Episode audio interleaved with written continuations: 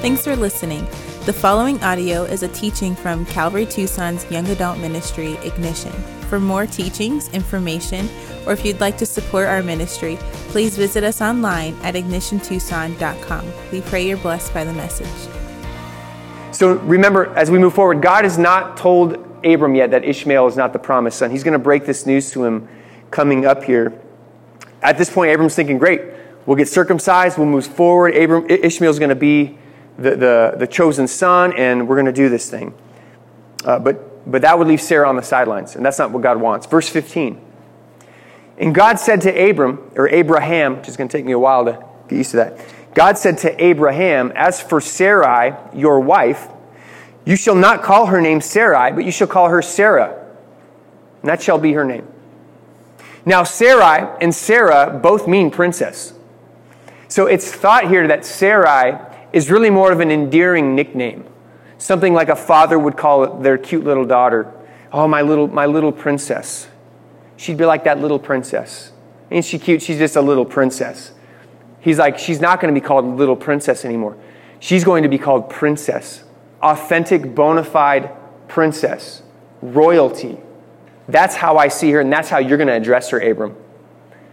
And I love that he's taking, Abram, he's taking Sarai's reputation up in Abram's eyes because at this point, Abram's thinking, well, I love, I love her, but apparently God wanted Hagar to be the one to, be, to mother this next nation. And God's like, no. Stop thinking of Sarai as just your little cute princess.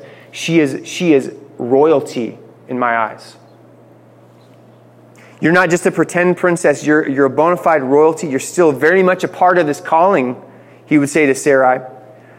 You will be the mother of this chosen nation. Verse 16 I will bless her, and moreover, I will give you a son by her. I will bless her. God doesn't have short term memory loss. He's not repeating himself accidentally. He says, I will bless her twice because he wants to get this through to Abraham. Um, Kings of people shall come from her. 17. Then Abraham fell on his face and laughed and said to himself, Shall a child be born to a man who is a 100 years old? Shall Sarah, who is 99 years old, bear a child? Now, he hears this plan, and his initial reaction is like, What? That's funny. That's just hilarious. And I think th- there's a lot of laughter surrounding Isaac's birth. Um, Abraham just laughs at the thought. I mean, it is humorous to think that a man who has, let's just say, lost his abilities in that department would be like, bam, one day, he's like, and Sarah, Sarah looks at him like, what are you thinking? Get away from me, you know. Get away from me, you old fool. And he would have this, it's funny to think that in their old age. It's funny to think that a 99 year old woman would be pregnant, would have a baby and be walking around and you'd see her from behind, and you're like, oh, she's just an old lady. She's really struggling. And she she turned, whoa! she's struggling because she's pregnant, not because she's old. It's just funny. And think about the guests that would come, and, you know, uh, whose baby is that when they would have the baby? Is that your granddaughter? It's our daughter. Really? It's your daughter? It's just funny.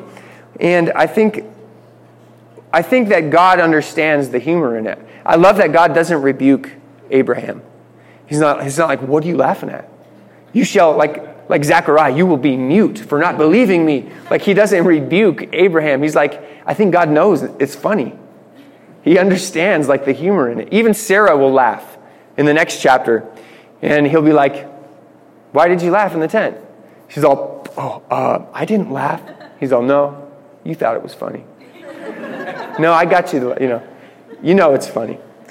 And, and not only does God understand the humor in it, but I think God, in fact, I know God saw the joy and, and the, the repair Isaac would bring to this marriage and to this family and to this promise. And so God, God will call him Isaac, which means laughter. Verse 18 And Abraham said to God, Oh, that Ishmael might live before you. And God said, No. God said no. God says no sometimes, guys. Just flat out. Sometimes he, he has to say just no to you.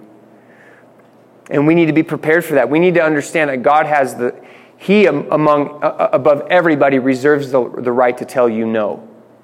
and to tell me no. But what we should understand about God's no is because he has often he says no because he has something better for us.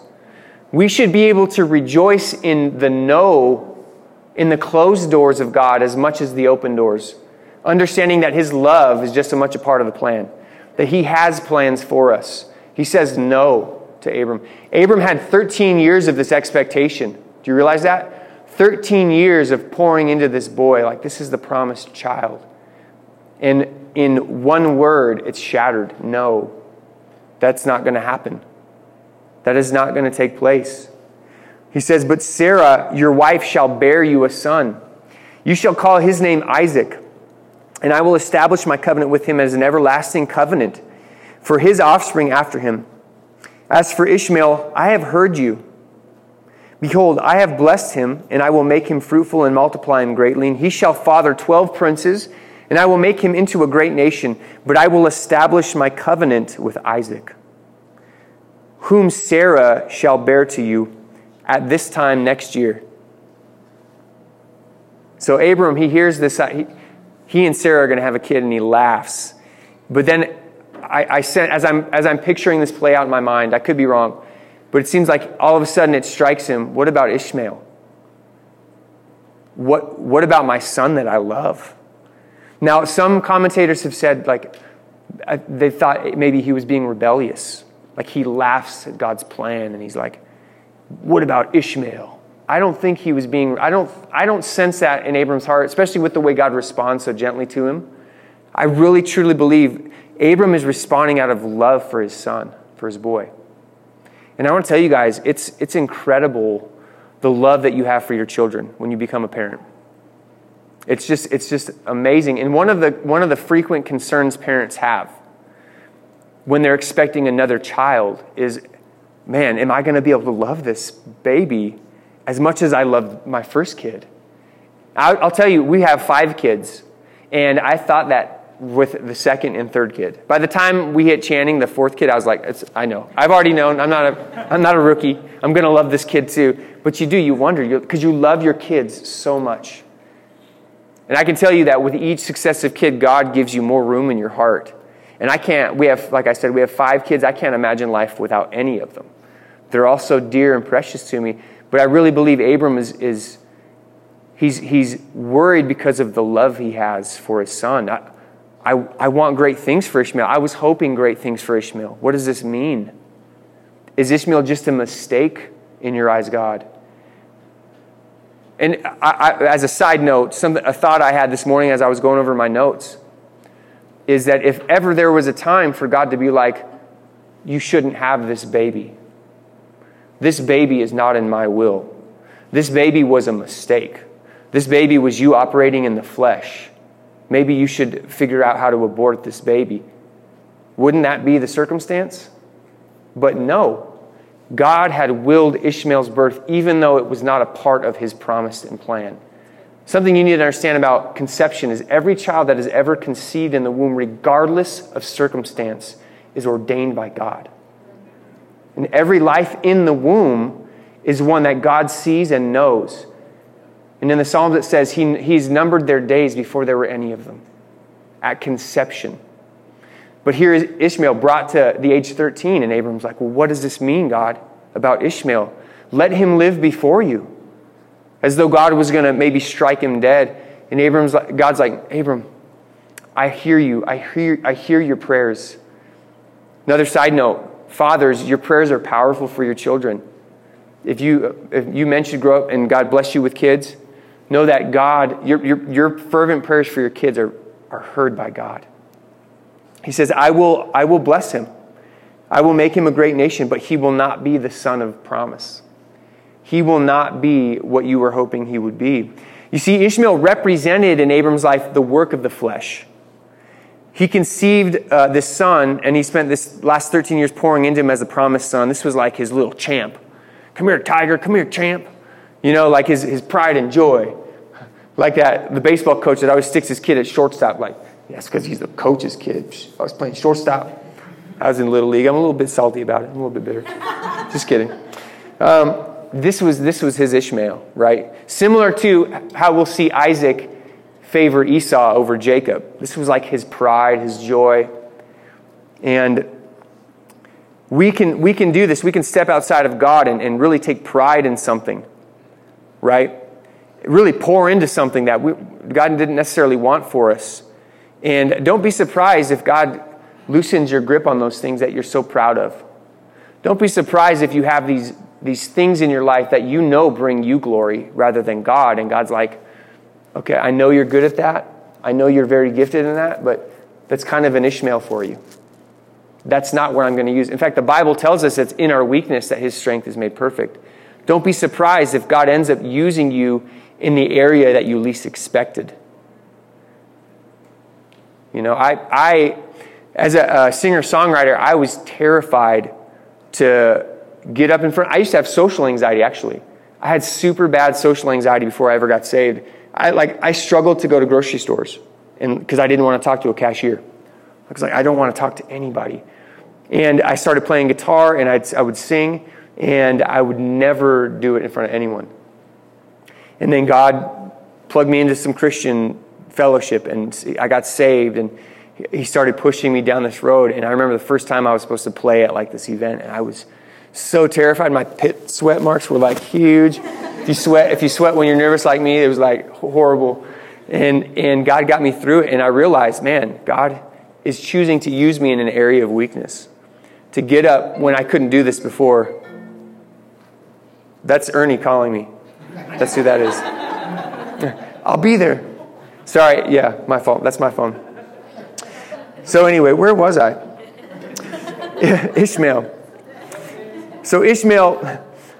Ishmael was also a problem with Ishmael also was he was God's he was Abraham's contribution to God's covenant. Remember God was like this is my covenant I'm going to fulfill it 100% and Abraham's like but here I helped. Here let me contribute and God's like no it cannot it doesn't work that way. And as Christians we we tend to do this a lot. We bring a lot of Ishmaels to God we at ignition here we have the six practices of discipleship that we like to teach you guys so that you know what it looks like to walk in discipleship with christ. And it's six practices six practical things that we do worship read pray serve give and commune. These are things that as we do out of the joy of salvation we will grow in our walk with christ. But be careful with this list y'all because this can be an ishmael. All of a sudden, like what you began to do because you wanted to grow in your walk, all of a sudden becomes your contribution to your salvation. Well, Lord, I, I read every day this week and I tithe. I even tithed this week. That was a tough one, but I did it. And I didn't sock that customer that came in. I didn't punch him in the face when I wanted to so bad. Man, I must be really awesome in God's eyes. That's an Ishmael to you. That's an Ishmael for you. Anything we try to add to God's covenant apart from the finished work of Jesus Christ is not received. It's an Ishmael. And God, God won't receive it because it doesn't work that way. It will be wood, hay, and stubble at the bema seat of Christ. It'll burn away. Verse 22 When he had finished talking with him, God went up from Abraham. Then Abraham took Ishmael his son and all those born in his house or bought with his money, every male among the men of Abram's house, and he circumcised the flesh of their foreskins on that very day. Has your boss ever called you to do something very difficult? Herdsman, come here. I got, got a tough conversation to have with you. So, uh, God spoke to me, and uh, you'll never guess what He told me to do. right? So, he was 99 years old when he was circumcised in the flesh of his foreskin. And Ishmael, his son, was 13 years old when he was circumcised. 26, uh, I don't have to keep saying that word. Uh, that the very day Abraham and his son Ishmael were circumcised, and all the men of his house, those born in the house and those brought, uh, bought with money from a foreigner, were circumcised with him. So Abraham just obeys. I love his level of obedience. Again, he, he obeyed God because he believed God enough to do what he said.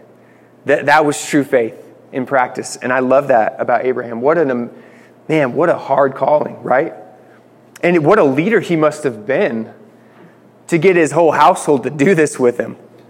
Honestly, like they must have really believed in the God Abraham believed in. They must have really believed Abraham heard from the living God. And they must have been willing to follow Abraham wherever. Where, wherever. you know, that's crazy. But something uh, Hebrews 11 says that's interesting about Abram and Sarai, Abraham and Sarah now. Uh, verse 13, it says this These, Abraham and Sarah, all died in faith, not having received the things promised, but having seen them and greeted them from afar, and having acknowledged that they were strangers and exiles in the earth. See, I don't know if you realize this, but Abraham never really got to see this come to fruition. He got to meet, he saw Isaac, obviously. He even saw most of his grandkids. Um, I think up until Joseph, he got to, he lived up until that time. But he didn't get to see a nation. He didn't get to see them possess the land. He had to believe in faith, but in God's eyes, they, it didn't matter. It was still his. In God's eyes, it didn't matter. Abram was, he was still the father of multitudes of nations. And what I love about this, as God renames them, as God gives them new names, you think you're little princess, but you are a queen. You think you are one father. You're, you're, you're going to be the father of many. You see, when God looked at Abraham in the land of Ur of Chaldeans, childless, he saw a father of many. When God saw Sarai dwelling in tents, he's like, You're a, you're a princess fit for a castle while she was dwelling in tents still. When God looked at a 12 year old boy named David, he saw a king in this boy. He saw what David would become. When he looked at this murderous, legalistic Saul of Tarsus, he saw this gentle, humble man of grace named that would become Paul. And as you sit right now before God, he sees you in everything he intends you to be. He sees it completed. He sees it already done. And he has a new name for you that will match what he's completing in your life. In Revelation chapter 2, we're told that Christians who complete the race, Christians, the Christians who endure, will get a white stone on it in heaven with their, a new name written on it that only that person understands. And if you finish your race, you'll get this stone and there'll be a name written on that. What will that be, I wonder? Now, there are different theories as to what this new name means, but I think a good possibility, and what I truly believe it is, is it's the name that is associated with the fulfillment of God's promise to who you, who you would become, to all He intended you to be. You have a name now, named by your mother or your father, and they might have even been close to what God intended you to be, like an Abram or a Sarai. But you will receive a stone one day to receive the full fulfillment of who, who you're supposed to be. And I want to tell you guys, when we get to heaven, it says, the Bible says that we will know even as we are known. In a moment that you enter into, into glory, all of your expectations will be fulfilled in that moment. What a thought. Every expectation and anticipation, bam, will be fulfilled. Every question that you have will be answered. All of God's promises will be fulfilled, and it will be better than you could ever comprehend or imagine. It's going to be so amazing. And I, I think when we get there, guys, we're just, I think we're going to laugh. Like, I think we'll get into heaven and just like laugh because of joy. It'll feel so good to be in God's presence, to see the shadows and confusion and the heartache on this side of heaven makes so much sense when we get there. You're just, it's going to feel, you're going to be overwhelmed with joy and laughter.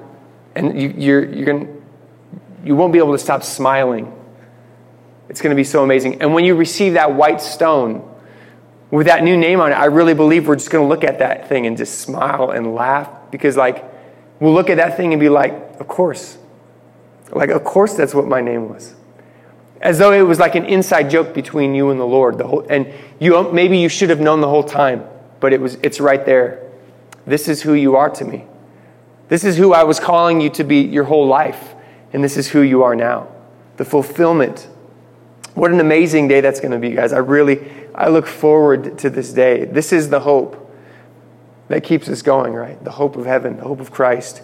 My hope and prayer is that every one of you in this room, every one of you listening to this message, will get to that point where you receive that white stone. and you see that you see all God intended you to fulfill, fulfilled.